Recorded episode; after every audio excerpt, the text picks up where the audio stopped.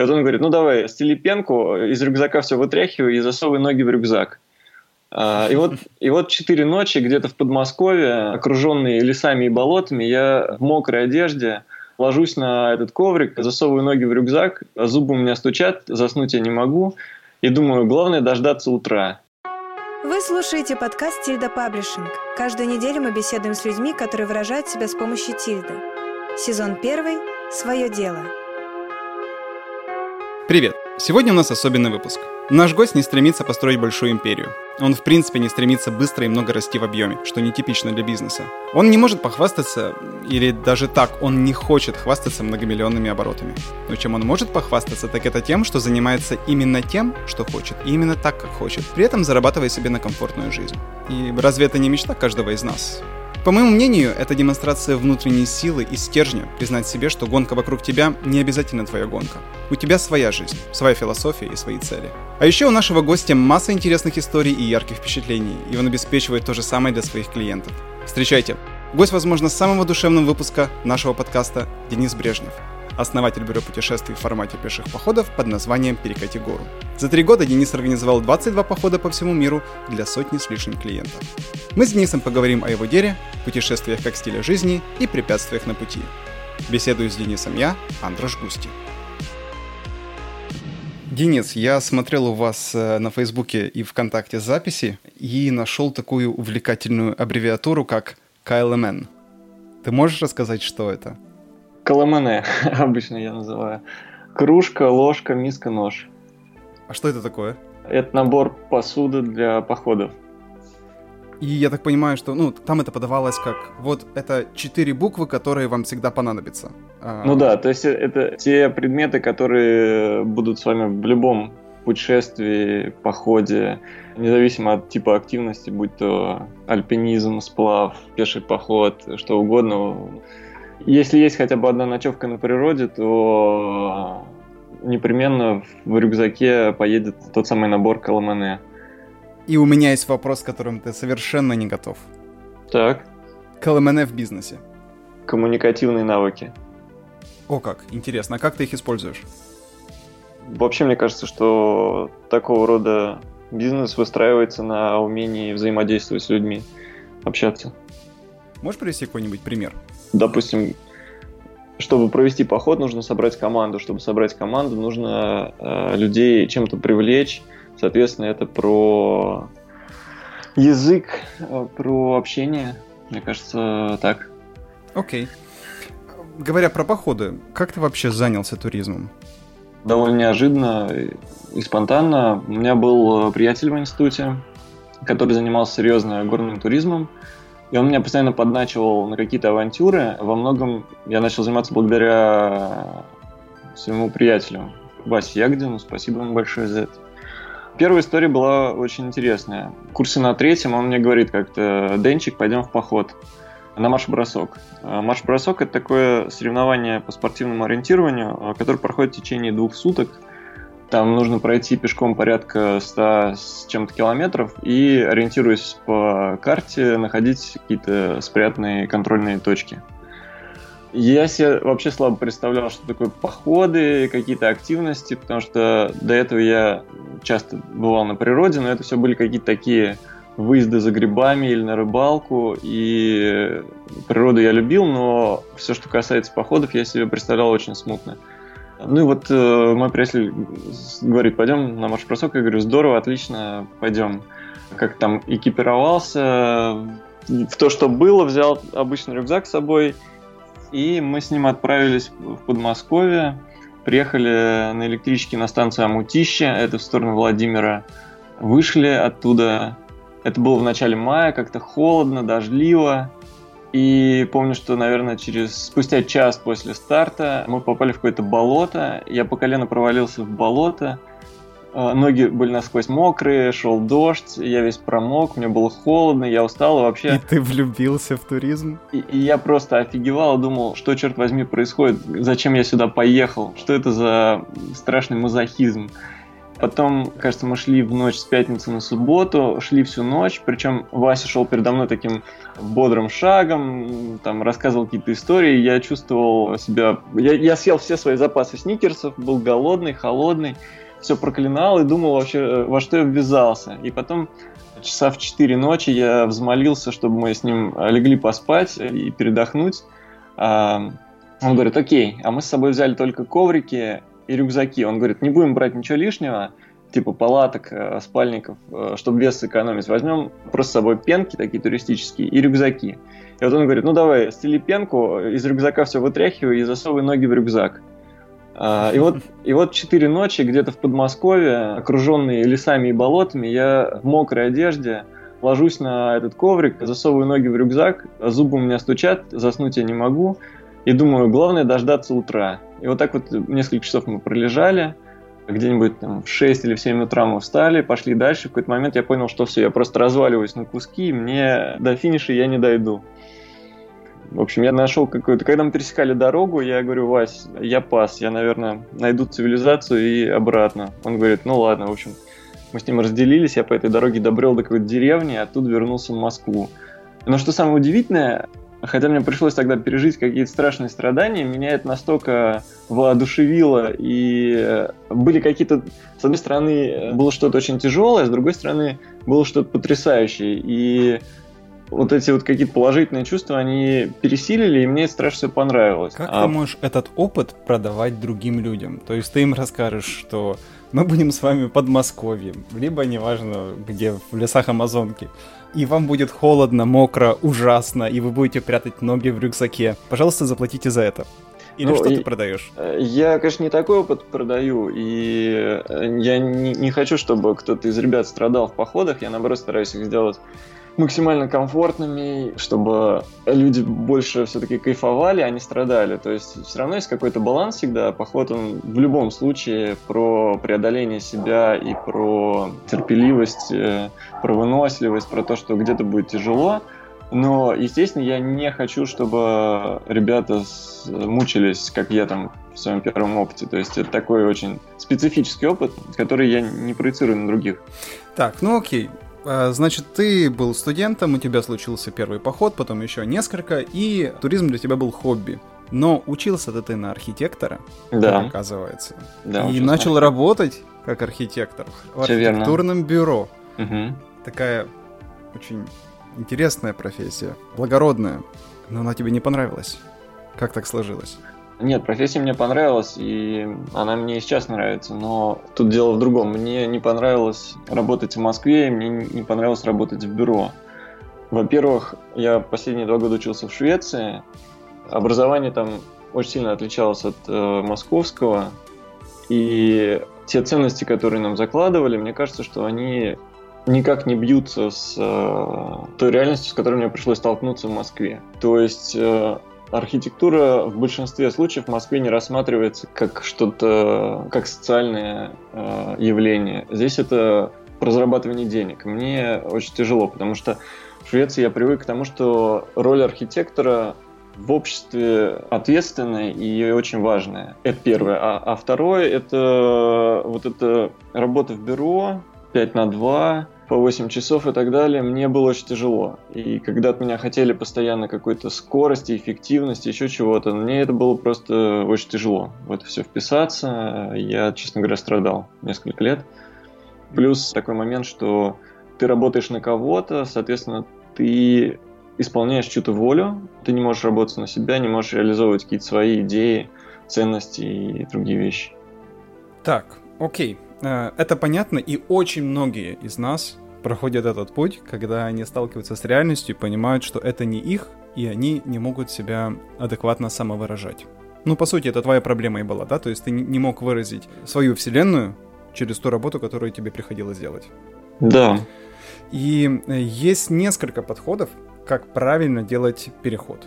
Один способ — это работать пока работается, пока ты можешь, э, получать там какие-то деньги для того, чтобы у тебя был тыл, и параллельно развивать свой проект до тех пор, пока он по разным подходам не приносит в два раза больше денег, чем э, твоя текущая работа, либо хотя бы столько же денег, как э, твоя текущая работа. И второй вариант — это окунуться головой в омут. Как ты сделал? И почему? Я окунулся в омут, если исходить из этих двух вариантов. Ни разу не жалел? Нет, не жалел. Хорошо, представим себе, вот ты работаешь в офисе, внешне все хорошо, и тут ты все бросаешь и начинаешь свое дело. Какие были твои шаги? Сколько денег ты потратил и на что? Я не потратил вообще денег на то, чтобы начать это дело, потому что, в принципе, чтобы организовать, провести поход, не нужно вкладывать какие-то значительные суммы. То есть, в общем-то, у меня было снаряжение к тому моменту, там палатки, всякие котелки, навигатор, в общем, все необходимое снаряжение для того, чтобы обеспечить группу у меня было. И кроме этого, мне не нужно было ничего, потому что я просто сделал первый сайт, э, сделал страницу на Фейсбуке и все. И люди просто пошли? Ну, сначала это были какие-то близкие знакомые, друзья.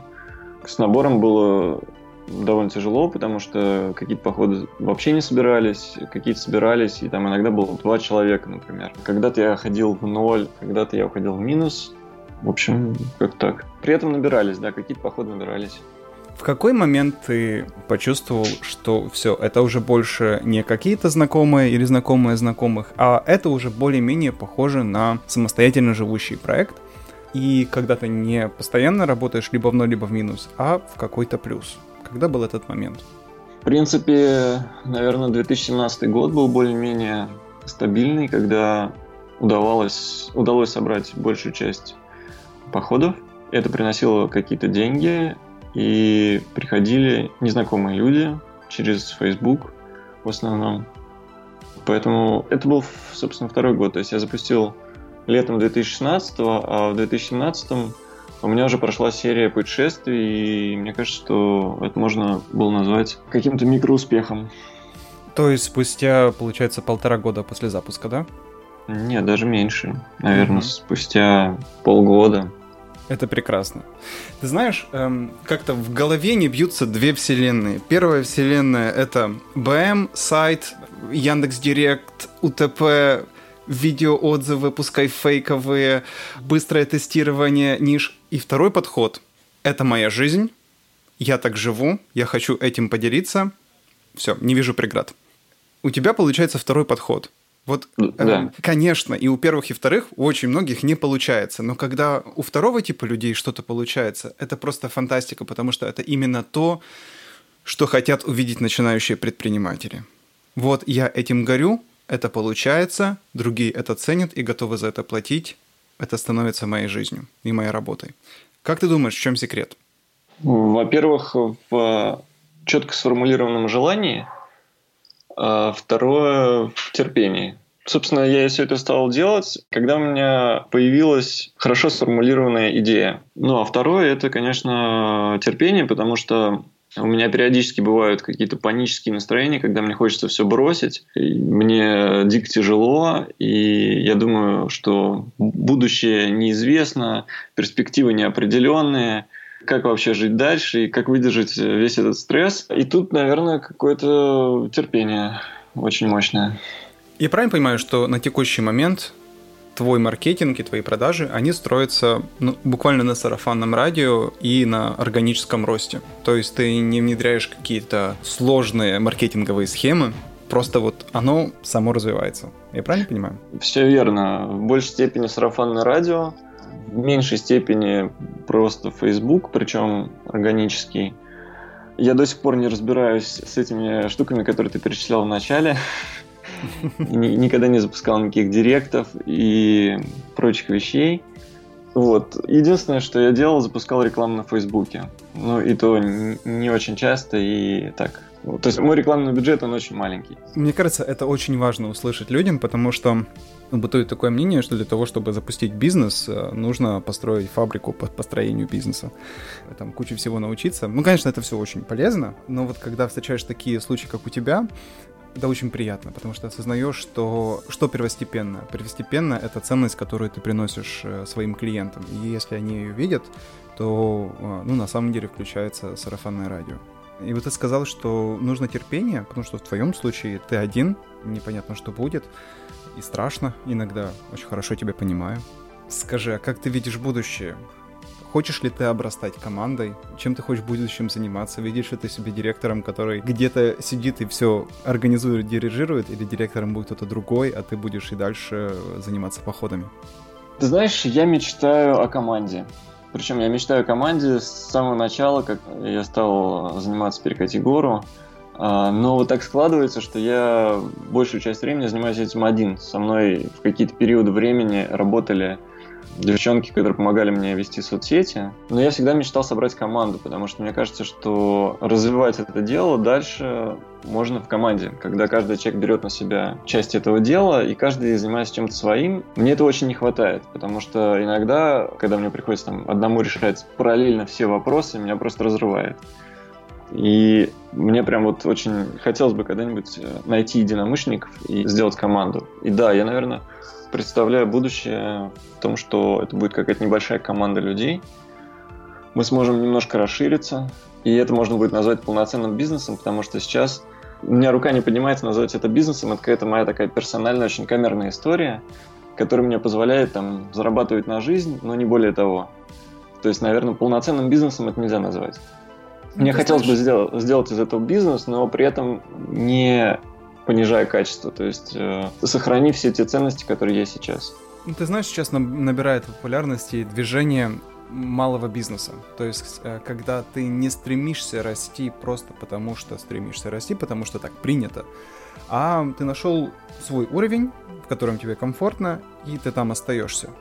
Как думаешь, это твоя история или не совсем? Да, это моя история. Я не хочу разрастаться до какой-то мегакорпорации. Я хочу немножко вырасти относительно того, что я сейчас, чтобы получить э, какой-то люфт, свободное пространство и не так сильно зависеть ну, там, от походов. То есть, например, сейчас у меня история такая, что вот если мне удается собрать поход и провести, у меня там есть э, деньги до следующего похода примерно. Соответственно, когда что-то не собирается, я уже там чувствую себя очень некомфортно. При этом мне бы очень хотелось иметь э, э, там ресурсы и времени, и денег на то, чтобы самому разведывать какие-то новые направления, придумывать новые какие-то маршруты. Вот сейчас мне этого не хватает. То есть мне бы хотелось подрасти, но не превращаться в какую-то там крупную компанию, конвейерную, где там будет куча каких-то э, нанятых гидов, и я там просто буду всем этим руководить, э, и уже потеряю связь непосредственно с людьми, которые приходят.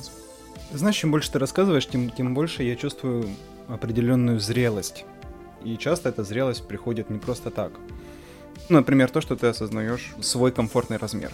И отсюда мне вопрос. Наверняка походы, ну, походы это в принципе такое национальное физически требующее мероприятие. Как походы повлияли на твое отношение к бизнесу и на твои навыки ведения бизнеса?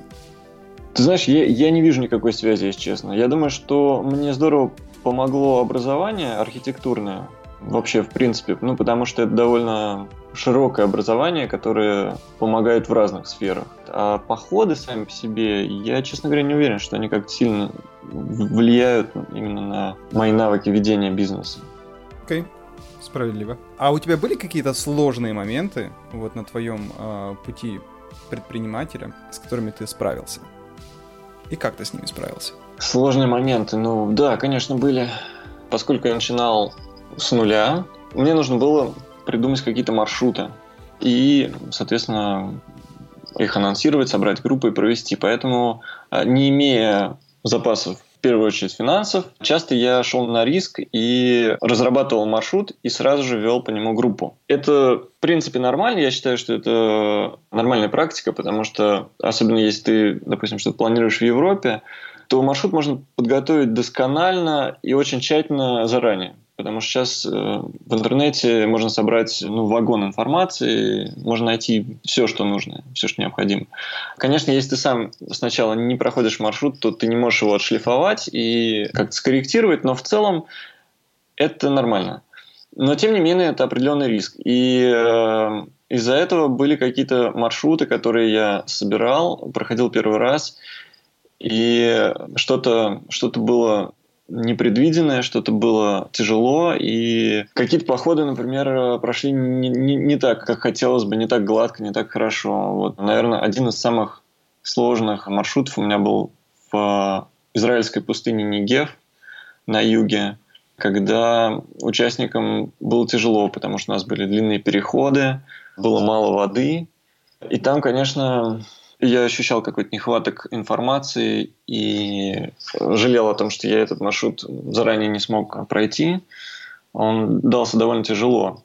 Меня тогда ребята покритиковали, и мне было тяжко. Вот, например, такие моменты были. Давай тогда поговорим о твоих клиентах. Я увидел, что ты написал, большая часть участников походов – люди, связанные с изобразительным искусством, дизайном и архитектурой. Угу, как ты да. думаешь, почему так? Ну, это все очень просто. Ну, во-первых, моя бывшая жена иллюстратор, графический дизайнер. Э, соответственно, наши знакомые, друзья, которые приходили, они тоже все из этой области. Ну, то есть это какая-то тусовка э, графиков, иллюстраторов. Я архитектор и какие-то мои там знакомые, которые приходили тоже архитекторы. То есть это Но... никак не связано с мировоззрением или потребностями? Ну, я думаю, что отчасти связано, но в первую очередь это просто потому, что мы были в определенной тусовке, и люди из этой тусовки приходили, а, говорили своим знакомым. Ну, то есть это какой-то, знаете, такой пласт людей в Москве, которым интересно путешествовать в каких-то других форматах, нежели традиционные там пляжные отдыхи или что-то такое. Ну и эти ребята, вот они пробуют для себя походы, например. Ты знаешь, я пока читал информацию о вас и о ваших клиентах и смотрел ваши фотографии, я не мог не думать о своем опыте пешего путешествия по Исландии. Был? Нет. Ну, во-первых, это фантастическое место, ни с чем нельзя сравнить. И я четко помню один момент. Я из-за этого момента хочу вернуться снова в Исландию. Это была пустыня. В Исландии тоже есть пустыня. Мы сидим на горе, 2 часа дня, солнце на закате, в Исландии бывает. И ветер, и тишина. И вокруг на, не знаю, сотни километров ничего нет. И я хочу снова почувствовать этот момент. Когда ты идешь в походы, когда ты организуешь свою деятельность, есть какой-то такой момент, к которому ты хочешь вернуться и заново пережить? Да, есть. Я, к большому сожалению, очень давно уже этого не чувствовал. Но ну, я расскажу про то, что я почувствовал еще, когда я ходил в походы самостоятельно. Точнее, не водил еще, а был участником походов. И, собственно говоря, я учился в горной школе, и у нас были спортивные походы на Кавказе, в Средней Азии. И там достаточно большая нагрузка, то есть э, то, что мы сейчас ходим с ребятами, это ну, такие достаточно легкие походы. А тогда это были хардкорные категорийные походы, когда ты настолько устаешь физически, что мозг, он уже не в состоянии обрабатывать информацию, то есть он сосредотачивается только на самых примитивных вещах, ты следишь за шагами, потому что часто такой рельеф, например, сыпух какая-нибудь, ты идешь по камням, и тебе нужно следить за каждым шагом, чтобы там не споткнуться, не упасть. Ты несешь очень тяжелый рюкзак, тебе постоянно супер тяжело, и мозг перестает э, обрабатывать информацию, как вот в городе, когда там ты думаешь, так, что-то у меня там с делами не то, какой-то муравейник в голове, там тысячи дел одновременно. Тут у тебя начинается такая вещь, ты думаешь, так, хочу сесть, или там, хочу поесть, хочу лечь спать. И все. Все мысли, они отсеиваются, остаются только вот какие-то там набор самых примитивных мыслей, и так становится спокойно и хорошо от этого. То есть вот эта физическая усталость, она вымещает какие-то переживания, все лишнее. И я давно пытаюсь понять, что такое медитация, но мне кажется, вот, наверное, это что-то подобное, когда у тебя наступает какое-то состояние покоя. Ты приходишь к этому состоянию покоя через э, какую-то физическую нагрузку, но это состояние покоя, оно блаженно просто. И мне хочется очень повторить, вернуться к этому состоянию, потому что там спустя две недели похода я чувствовал себя настолько легко и беззаботно, что я приезжал в город и думал, неужели все эти проблемы оказались мне существенными. А сейчас мне так не удается, потому что как, когда я еду с группой, ну, во-первых, это совсем не та физическая нагрузка. То есть для меня это что-то совершенно нормальное в плане там нагрузки и всего остального. Мой режим, он практически не меняется.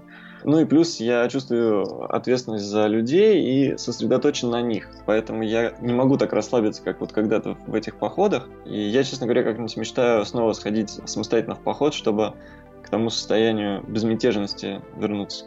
А что говорят твои клиенты? У них бывают такие ощущения? А у них бывают, да, и мне за них очень радостно. Вот недавно, например, мы ходили в Испанию в марте, и там одна девчонка, она как раз описала вот все то же самое. И я подумал, как здорово, что они это тоже испытывают. Были ли еще какие-то моменты просветления у твоих клиентов, когда вы сидите у костра, либо, не знаю, встаете утром, и кто-то к тебе подходит и говорит, Денис, у меня такое было, и рассказывает тебе историю глубинных душевных изменений? Не, мне кажется, мне никто прям так не подходил у костра и не рассказывал про какие-то глубинные изменения, но в целом, поскольку очень много ребят со мной ходило впервые в походы, и мы с ними обсуждали то, что они чувствуют и переживают, то, в общем, да, для многих открывались какие-то новые ощущения, чувства, и они были очень этому рады. И я был очень рад, что мне удалось ребятам что-то открыть, какую-то такую часть мира, которая стала для них ценной. Знаешь, у меня еще есть несколько вопросов э, по бизнес-составляющей. Mm-hmm. Меня убьют, если я их не задам. Ну, давай. Давай поговорим об экономике одного похода. Вот, организуешь ты поход, делаешь план, и сколько участников ты, в принципе, берешь? Я обычно планирую не больше 10 участников. У меня mm-hmm. есть два типа мероприятий. Есть походы, ну, какие-то совсем простые, допустим, и которые не предполагают э, серьезной логистики. Ну, например, Большой Тхач. Вот в Адыгее у меня есть маршрут семидневный на гору Большой Тхач, где мы просто с рюкзаками идем по горам. Все, что нам нужно, доехать из Краснодара до деревни, оттуда на грузовике заброситься к месту старта, и все, и начинается автономный поход. То есть мы ни от кого не зависим, не нужно ничего бронировать, все автономно. И это довольно просто все организуется, не требует большого количества времени на организацию, каких-то экстра ресурсов. Есть какие-то истории сложные, как, например, Иордания или Узбекистан, когда формат смешанный, мы передвигаемся на машинах, где-то ходим пешком, постоянно контактируем с разными местными людьми. А, это организовывать очень сложно, это требует большого количества финансовых ресурсов, потому что, например, сейчас едем в Узбекистан, там куча отелей, там транспорт, э, и так далее и тому подобное. Соответственно, если это какое-то масштабное мероприятие, то мне нужно набрать больше участников. Если это какой-то простой поход, то мне там достаточно четырех человек. Но в любом случае я, как правило, ориентируюсь, что максимальная группа – это 10 человек. А ты как-то рассчитываешь наперед, какую стоимость ты хочешь назвать для каждого участника, для того, чтобы для тебя это было финансово выгодным?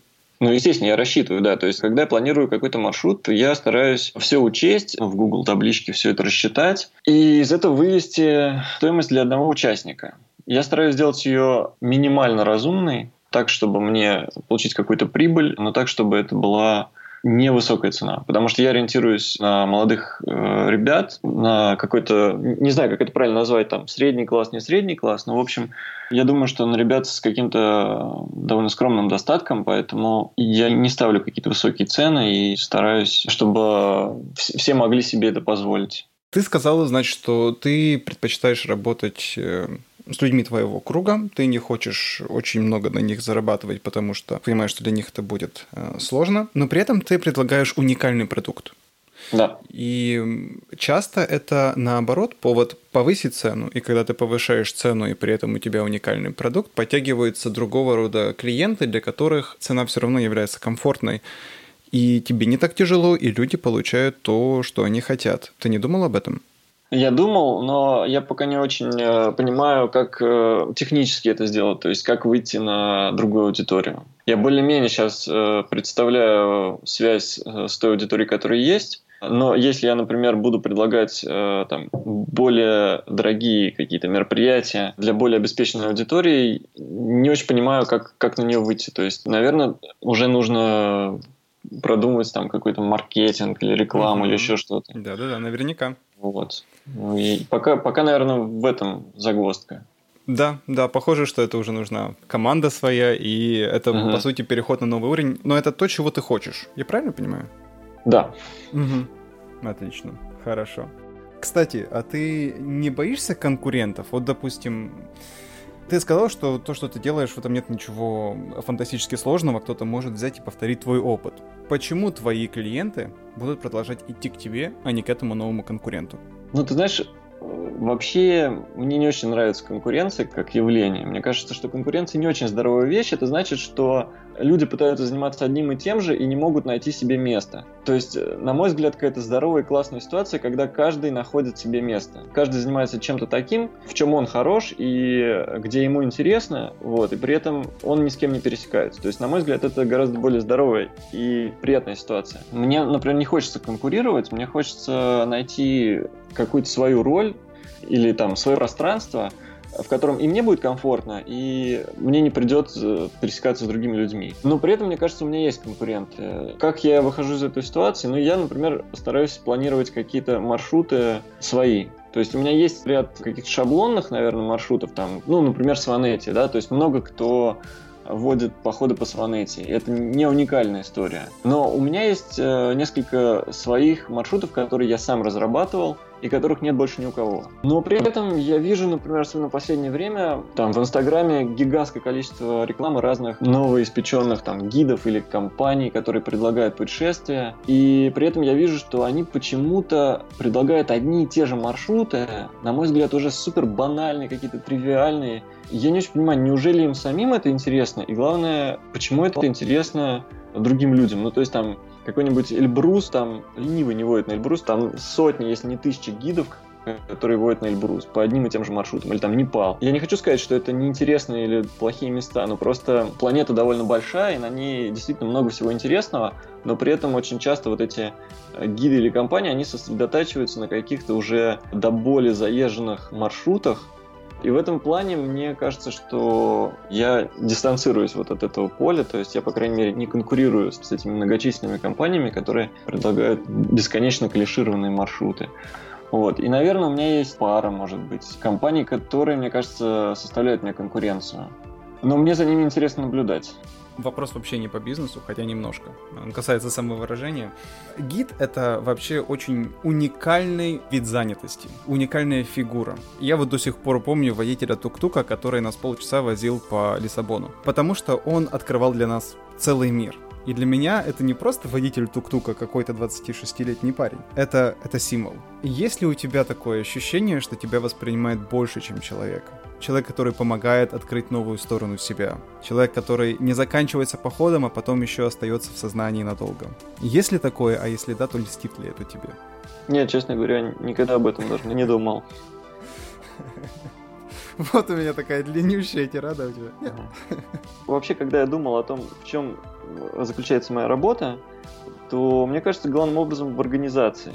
Э, я себя ни в коем случае не считаю носителем каких-то секретных знаний или там жрецом, который во что-то посвящает. Я думаю, что э, главная моя заслуга в том, что я беру на себя организацию. Потому что то, что я делаю, это не какие-то высшие материи. В общем, любой человек, в принципе, имея желание, может разобраться в этом самостоятельно потратить э, какое-то время, вот, и, в общем, ходить в походы самостоятельно. И тут, э, собственно, за что мне платят деньги, я считаю, за то, что я беру на себя организацию всего этого дела и помогаю людям пойти в поход, затрачивая минимум своих ресурсов, там, времени, сил и так далее. То есть я, например, когда начал серьезно заниматься походами, то я пошел в э, горную школу. И мы целый год готовились к первому походу. Мы тренировались, ходили на лекции, проходили разные курсы.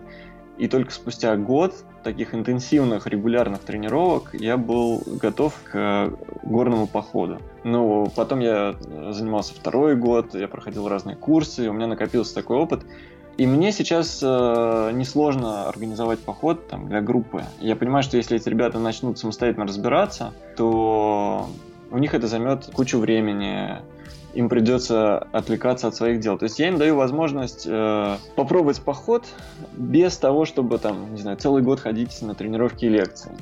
Примерно так. То есть я беру на себя эту организацию и... Вот Про организацию тогда вопрос. А какими инструментами ты пользуешься для того, чтобы все прошло без сучка и задоринки? Google таблицами. Серьезно? Э, чтобы как-то все в порядке держать, чтобы подготовиться и там вести статистику, все рассчитывать. У меня там по каждому походу есть таблица, где я все расписываю, логистику, траты, участников, всю информацию. Ты знаешь, я вот э, слушаю тебя и думаю, что если бы я такое вел, мне бы, наверное, хотелось, э, чтобы такая моя компания через некоторое время достигла такого уровня, когда вот не происходит так, как у тебя сейчас, что вот поход, небольшой передых, снова поход, mm. А чтобы параллельно было 5, 6, 7 потоков, и чтобы они были нескончаемые, и чтобы я в любой из них, который мне больше нравится, мог влезть и принять участие. У тебя нет таких амбиций? Нет, скорее нет. То, что ты сейчас рассказываешь, это, мне кажется, стандартная история того, как развиваются другие компании, которые я знаю. И я вижу, что вот там какие-то уже более крупные компании, они именно так. Они начинали с чего-то маленького, потом постепенно расширялись, у них появлялись гиды, и сейчас у них каждый месяц по несколько разных походов, там иногда по многу.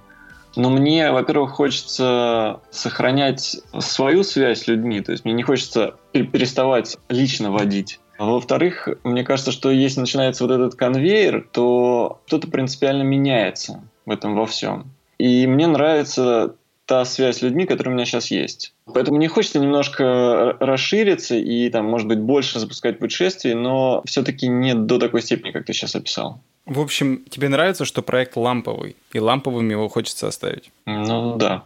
Угу. Клево, спасибо. Я самый важный вопрос не задал. Как я мог, о боже мой? Почему перекати гору? Очень классное название, но почему так? Да, спасибо. Собственно, в тот день, когда я решил всем этим заняться, я подумал, нужно хорошее название. Сел с листом бумаги и начал записывать десятки разных вариантов названий. Вот просто они мне приходили в голову. Я старался максимально много разных вариантов записать, чтобы потом можно было сесть и начать их смотреть и думать, что из этого пригодится, что из этого вообще стоит выбросить.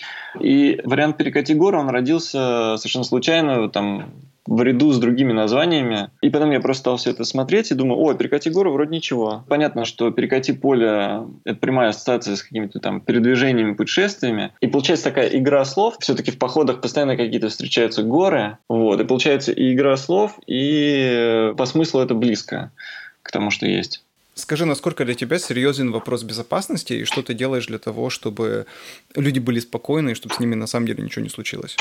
Естественно, это, наверное, вопрос номер один, вопрос безопасности. Что я делаю? Во-первых, я планирую маршруты так, чтобы они были максимально безопасные. Мне кажется, что это, ну, как бы... Это же скучно. Нет, почему это не скучно? Это, это нормально. То есть, когда я планирую маршрут, я понимаю, что я туда веду новичков. Соответственно, например, мне не стоит там планировать какие-то технические сложные препятствия, перевалы или еще что-то, что требует уже каких-то специальных навыков. Плюс я смотрю на то, допустим, есть ли возможность, если что, там сойти с маршрута, эвакуироваться, насколько это просто будет откуда-то связаться. Это первый этап. Потом я смотрю, допустим, на связь, потому что если что-то случается, то самое важное – это связь. Если сотовая связь, если ее нет, значит, нужно позаботиться о том, чтобы был спутниковый телефон, если это какие-то отдаленные регионы. Затем это техника безопасности инструкции. То есть я готовлю инструктаж ребятам, я им рассказываю, а, какие могут быть опасности, что им нужно предусмотреть, как себя вести. И перед походом, соответственно, все рассказываю, как себя вести там, в случае, если что-то случится, что делать и так далее. Я стараюсь проследить, чтобы они все были правильно экипированы, потому что от этого очень многое зависит. Если у человека там неподходящая одежда, либо он там что-то с собой не взял, то это может отразиться не только на комфорте, но и на безопасности. Не знаю, простой пример. Он, допустим, взял с собой вместо нормального коврика пенку для йоги, которая как теплоизолятор работает очень плохо. Он поспал на этой пенке для йоги, а, и заработал воспаление легких, например. Вот чтобы этого не было, я смотрю, чтобы люди были правильно экипированы. Я прохожу курс первой помощи с какой-то периодичностью, то есть если там какая-то травма случается или что-то происходит, то я готов оказать первую помощь. Вот. Ну, соответственно, вот какой-то набор действий, с которыми я чувствую, что более-менее готов к тому, что если что-то пойдет не так. Пока ты рассказывал, у меня возник вопрос, что наверняка были такие случаи, когда ты думал, Так к черту все это сложность, но я могу чем-то другим позаниматься, где меньше головняка будет. У тебя были такие моменты, когда ты вот хотел все бросить? И почему ты этого не сделал? У меня такие моменты периодически бывают. И, например, сейчас у меня такой момент, потому что я сейчас готовлюсь к э, поездке в Узбекистан. Это, наверное, одно из самых масштабных мероприятий, которые будет. Там очень много всяких сложностей, и вот недавно мне узбеки преподнесли сюрприз. То есть у меня там сначала в последний момент отвалилось два участника, я был в панике, пытался им найти замену. Вот, одного человека нашел и пытался отменить лишние места в отелях, ну, чтобы там не платить за пустое место. Позвонил в один из отелей, а мне там говорят, ой, а у нас э, только один номер забронирован вместо пяти. Я, я, я хватаюсь за волосы и говорю, как так? В смысле, я бронировал через букинг, я захожу на сайт, у меня бронь, где написано 5 номеров на 11 человек. Они мне говорят, ну, извините, но вот у нас нет номеров. И я просто там на страшном нерваке решал этот вопрос, в итоге нашел какой-то там альтернативный вариант, очень переживал по этому всему поводу, и, и плюс еще там я приехал из предыдущего похода, у меня там всего неделя на то, чтобы подготовиться к следующему, я устал, э, весь на нервах, и я думаю, вообще к черту это все. Сейчас проведу то, что запланировал, и надо вообще искать что-то спокойнее. Вот, так что такие моменты бывают периодически, когда я там нервничаю. А думаю, как что... ты с этого выходишь? Потому что такие моменты есть у всех. Просто все по-разному выходят из них. Как ты выходишь? Да никак. Проходит какое-то время, и там на смену этому состоянию э, приходит какое-то другое, я отдыхаю или там иду в поход, восстанавливаю силы и потом чувствую, что все не так плохо, что можно жить дальше. Ты знаешь, говорят, что и у предпринимателей, и у людей искусства чередуется очень быстро два состояния. Я ничтожество, и я гений. Очень быстро скачущая амплитуда. Есть такое? Слушай, вот с гением у меня проблема. Я это не чувствую. Блиц опрос. Я тебе короткие сложные вопросы, а ты на них ответы до одного предложения. Попробуем? Да, давай. Что для тебя деньги? Эквивалент ресурсов. Ты счастлив? Ты знаешь, странно, но мне сложно ответить на этот вопрос, потому что я не очень понимаю, что считать счастьем. Какое-то фоновое состояние или какие-то пиковые состояния. Иногда мне кажется, что я готов ответить на этот вопрос нет, но иногда да. Чем, в принципе, должен заниматься человек? По идее, тем, что, что ему нравится. Вообще, это сложный вопрос, потому что... У нас, у нас же быстрые ответы, да? Да. Или, или они могут быть развернуты? Ну, если тебе хочется особенно уделить внимание этому вопросу, то пожалуйста. Слушай, ну, Конечно, в идеале тем, что ему нравится, тем, что у него получается. Вот. Но только вот в жизни как-то все очень сложно.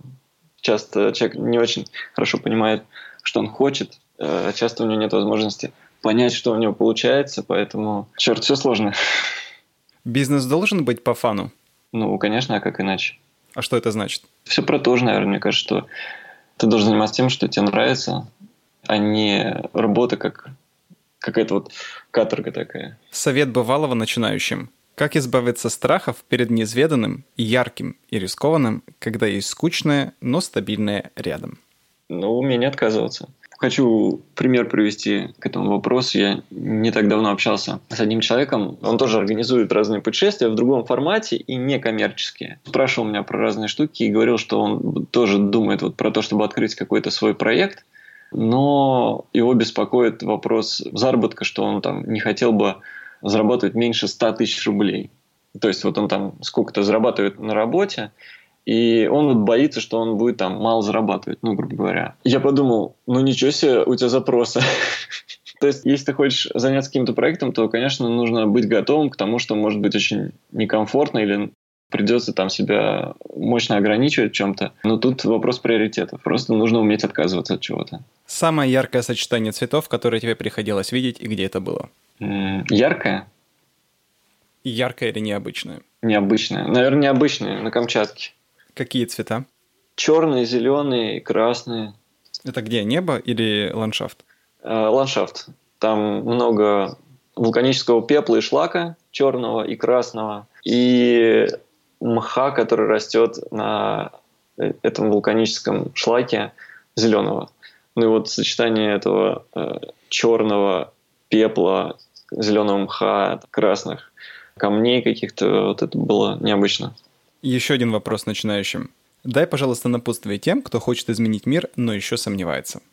Мне кажется, изменить мир — это слишком размытая цель. Я думаю, что чтобы произошел какой-то прогресс и вообще, чтобы что-то получилось, нужно задаться какими-то очень четкими целями. На самом деле секрет, мне кажется, в том, чтобы формулировать для себя цели и желания. Как только желание становится сформулированным, его становится несложно достичь, потому что техническая часть всегда легче идейной. Поэтому мне кажется, что нужно себе сначала сформулировать какие-то цели и выстроить их во времени. Но это гораздо сложнее, чем технически это осуществить. Так что вот такой совет. И последний вопрос. Почему ты выбрал Тильда для разработки своего сайта? Э, мне Тильда показалась проще Редимага, потому что первый сайт мне помогала делать бывшая жена на Редимаге. Я пробовал там сам разбираться. Хорошая платформа, но мне показалось сложновато. Мне хотелось разобраться самостоятельно, чтобы иметь возможность там корректировать все и делать э, без чьей-либо помощи. Я освоил Тильду довольно быстро, и мне показалось, что она простая и удобная. Вот, конечно, там, может быть, чем-то функционал ограничен, но вот для моих целей этого вполне хватает, и работать там комфортно. Прекрасно. Денис, спасибо тебе большое. Был очень рад с тобой пообщаться. Очень спасибо. надеюсь, что, что твой пример станет пинком для огромного количества людей, которые нас слушают. И желаю тебе успехов не только в ближайшем, э, в ближайшем походе по Узбекистану, но и в сотнях других. Спасибо большое, Андрюш. Спасибо тебе. Хорошего дня. Хорошего Пока. дня. Пока. Спасибо, что послушали этот выпуск. Напомню, что в гостях у нас был Денис Брежнев, основатель бюро путешествий «Перекати гору». А с вами был подкаст Тильда Паблишинг и я, его ведущий Андрей Густи, с берегов безоблачно-солнечной Петроградки. Продюсер выпуска Лара Глебова. Аудиосопровождение предоставлено сервисом Fugue. Каждую неделю мы беседуем с людьми, которые выражают себя и строят свой бизнес с помощью Тильды. Создавайте впечатляющие истории и публикуйте их онлайн. До новых встреч! Слушайте в следующем выпуске. И на саму вечеринку неожиданно пришел хозяин заведения. Он немножко обалдел, потому что он был не готов. Помню, что на мне был э, корсет, чулки, и я в таком виде к нему подхожу разговаривать, он на меня смотрит, и я понимаю, что только что орал, значит, где ваш стыд, и он как бы смотрит на меня, и у него застревают эти слова в глотке просто потому что, ну, как бы, какой стыд, я вот в корсете и чулках перед ним стою, улыбаюсь, и мне все нравится.